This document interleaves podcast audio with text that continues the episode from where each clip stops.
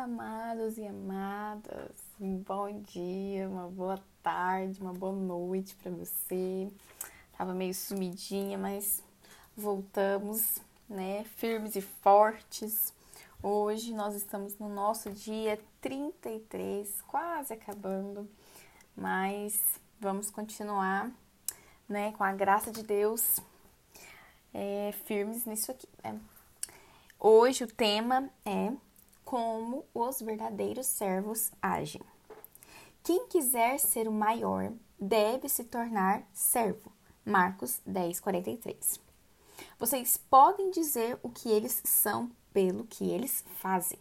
Mateus 7,16. Servimos a Deus ao servir aos outros. O mundo define grandeza em termos de poder, posses, prestígio e posição.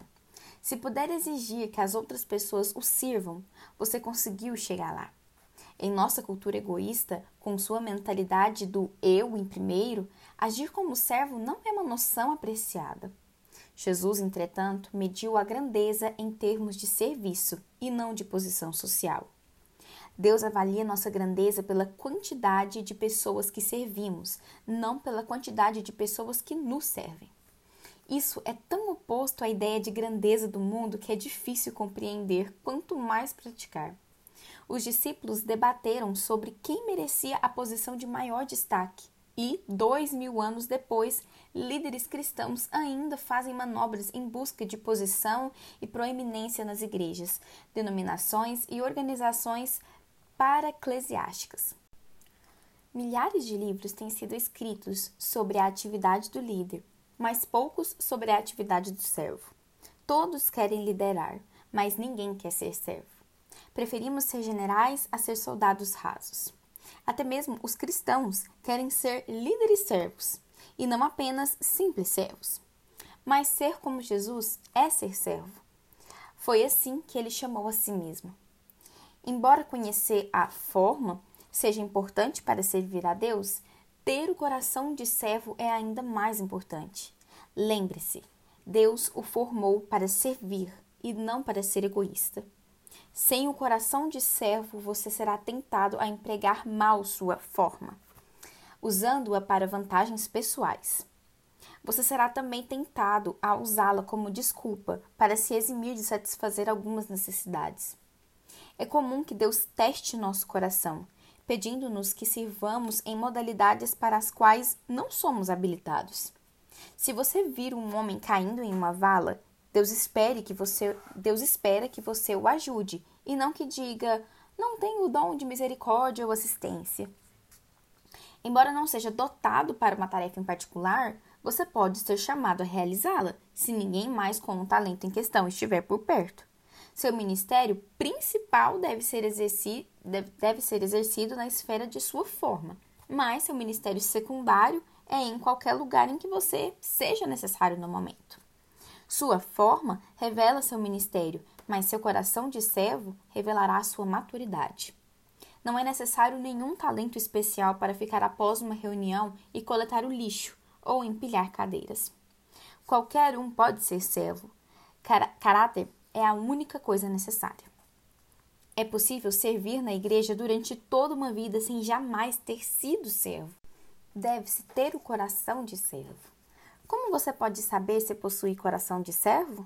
Jesus disse: Vocês podem dizer o que eles são pelo que eles fazem. Os verdadeiros servos estão dispostos a servir. Eles não preenchem seu tempo com outras atividades que possam limitar sua disponibilidade querem estar prontos a servir imediatamente quando são chamados. Semelhante ao soldado, o servo deve estar sempre pronto para o dever.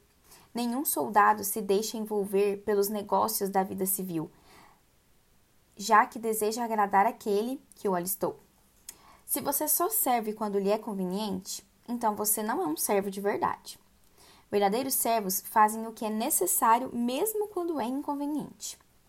Você está disponível para Deus a qualquer momento? Ele pode estragar seus planos sem que você fique ressentido? Como servo, você não pode ser seletivo sobre, o, sobre quando e onde irá servir. Ser servo significa desistir do direito de controlar sua agenda e permitir que Deus a interrompa sempre que precisar. Se ao início de cada dia você relembrar que é servo de Deus, as interrupções não serão muito frustrantes, pois sua agenda será formada por qualquer coisa que Deus quiser colocar na sua vida. Os servos veem interrupções como compromissos divinos para o ministério e ficam felizes com a oportunidade de servir na prática. Os verdadeiros servos prestam atenção às necessidades. Os servos estão sempre atentos a formas de ajudar os outros. Quando vem uma necessidade, agarram uma oportunidade de auxiliar, exatamente como a Bíblia nos ordena. Portanto, enquanto temos oportunidade, façamos o bem a todos, especialmente aos da família da fé. Quando Deus põe alguém em situação de necessidade, bem na sua frente, ele está lhe dando a oportunidade de crescer como servo. Repare que Deus diz que as necessidades de sua família na igreja devem ter preferência. Não devem ser colocados no fim de sua lista de coisas a fazer. Deixamos escapar muitas oportunidades para servir porque nos falta sensibilidade e espontaneidade. Grandes oportunidades para servir nunca duram muito. Elas passam rapidamente e algumas vezes nunca voltam a ocorrer. Você provavelmente terá uma chance de auxiliar aquela pessoa. Então, aproveite a oportunidade. Não diga ao seu vizinho que espere até amanhã, se você pode ajudá-lo hoje. John Weasley foi um fantástico servo de Deus. Seu lema era: faça todo o bem que puder, com todos os recursos que lhe dispuser, de todas as formas que puder, em todos os lugares que puder, sempre que puder, a todas as pessoas que puder, enquanto você puder. Isso é grandeza. Você pode começar procurando pequenas tarefas que ninguém mais quer fazer. Faça essas pequenas coisas como se fossem grandes coisas, pois Deus está observando. Os verdadeiros servos fazem o melhor que podem com o que têm à mão. Servos não dão desculpas, não deixam para a última hora, nem esperam circunstâncias melhores. Nunca dizem um dia destes ou quando for a hora certa. Simplesmente fazem o que precisa ser feito. A Bíblia diz: se você ficar esperando as condições perfeitas, nunca fará nada. Deus espera que você faça o que puder, com o que você tem e onde quer que você esteja. Um serviço não tão perfeito é sempre melhor que a melhor das intenções. Uma razão que impede muitas pessoas de servir é que elas temem não serem boas o suficiente para servir. Acreditaram nas mentiras de que servir a Deus é somente para pessoas altamente talentosas e bem-sucedidas.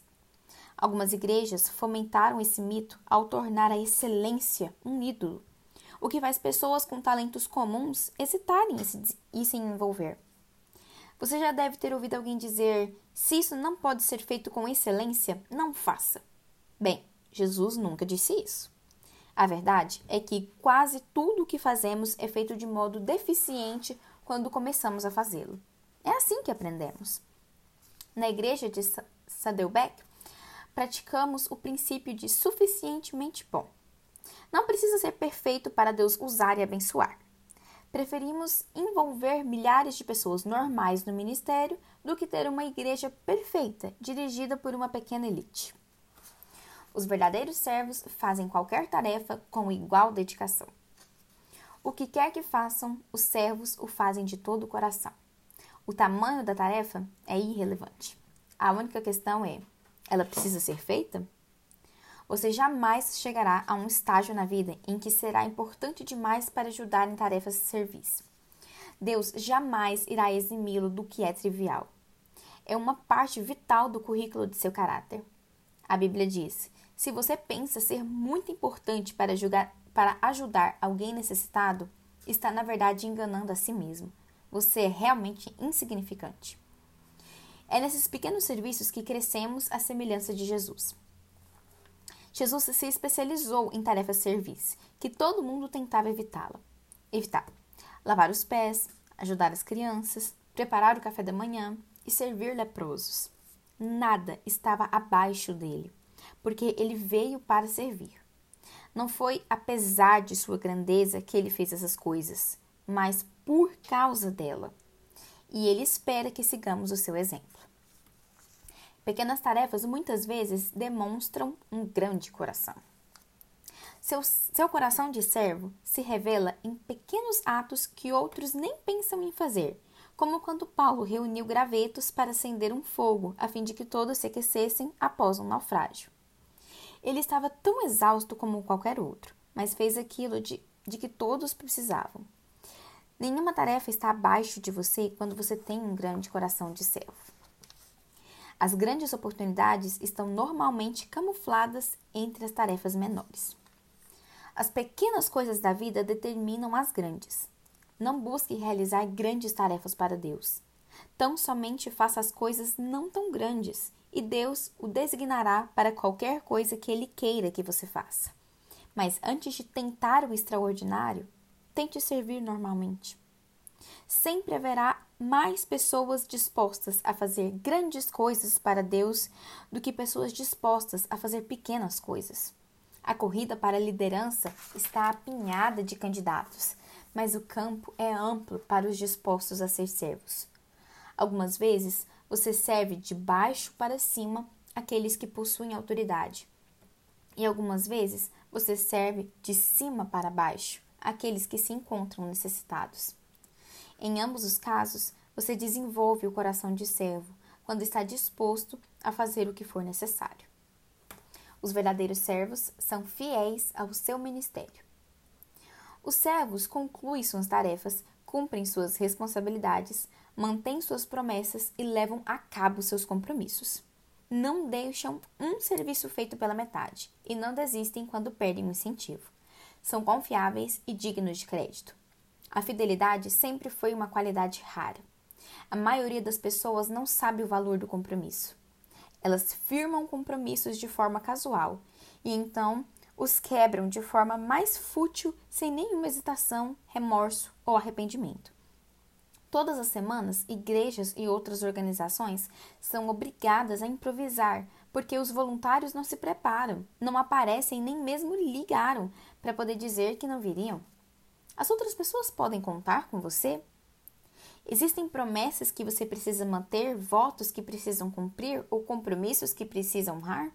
Isso é um teste. Deus está testando sua fidelidade. Passando nesse teste, você estará em boa companhia. Abraão, Moisés, Samuel, Davi, Daniel, Timóteo e Paulo foram chamados para ser servos fiéis de Deus. E ainda melhor, Deus prometeu recompensar sua fidelidade na eternidade. Imagine como será no dia em que Deus lhe disser: Muito bem, meu servo bom e fiel. Você foi fiel ao lidar com essa pequena quantia, portanto, agora darei a você muito mais responsabilidades. Vamos celebrar juntos. A propósito, servos fiéis jamais se aposentam. Eles seguirão servindo fielmente enquanto viverem. Você pode se aposentar de sua carreira, mas nunca se aposentará de servir a Deus. Os verdadeiros servos mantêm a discrição. Servos não se promovem nem chamam atenção para si mesmos. Em vez de agir para impressionar e se vestir para o sucesso, eles usam um avental de humildade para servir uns aos outros. Sendo reconhecidos por seus serviços, eles humildemente aceitam, mas não admitem que a notoriedade os distraia, desviando a atenção de seu trabalho. Paulo expõe, expôs um tipo de serviço que aparenta ser espiritual, mas que é na verdade apenas uma simulação, um show, um ato para atrair atenção. Ele chamou isso de estar servindo à vista, servir para que as pessoas fiquem impressionados com o quão espiritual nós somos. Esse era o pecado dos fariseus.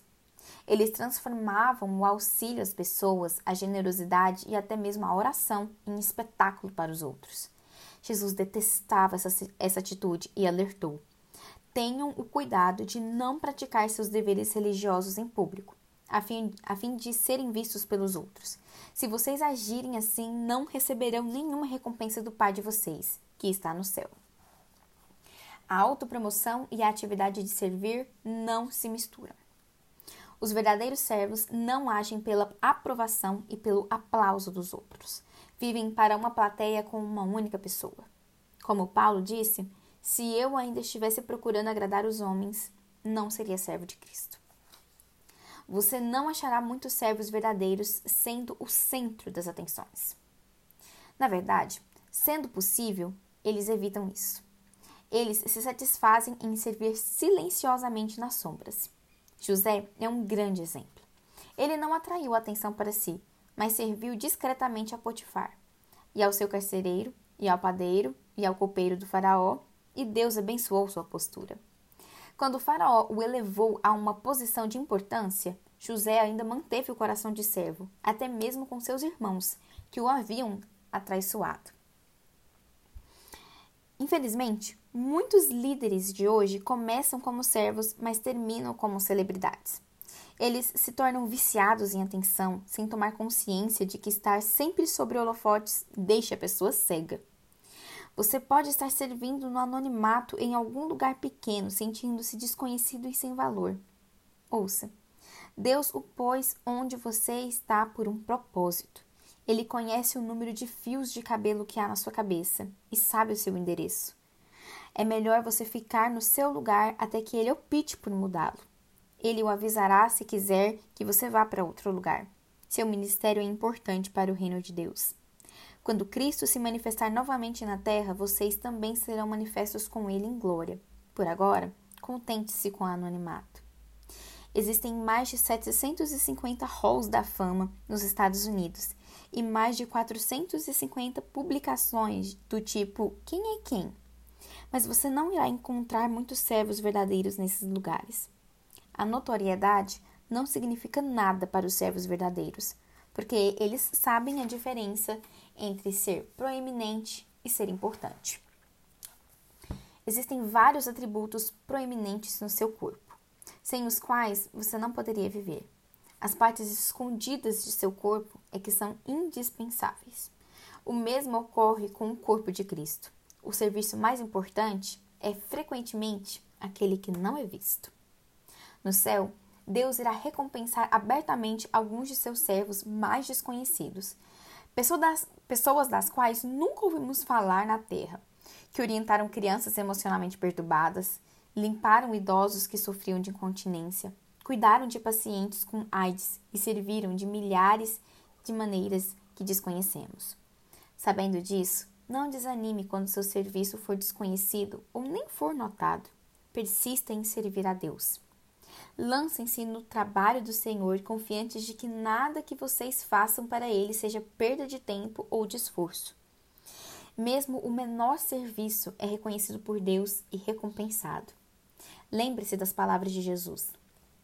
E se, como meus representantes, vocês derem até mesmo um copo de água fria e uma criança, serão seguramente, serão seguramente recompensados.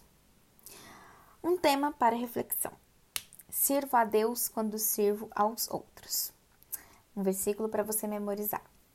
Se você, se vocês derem até mesmo um copo de água fria ao menor dos meus seguidores, certamente serão recompensados. Mateus 10, 42. Uma pergunta para você meditar: Qual das seis características dos verdadeiros servos é a mais desafiadora para você? Até a próxima!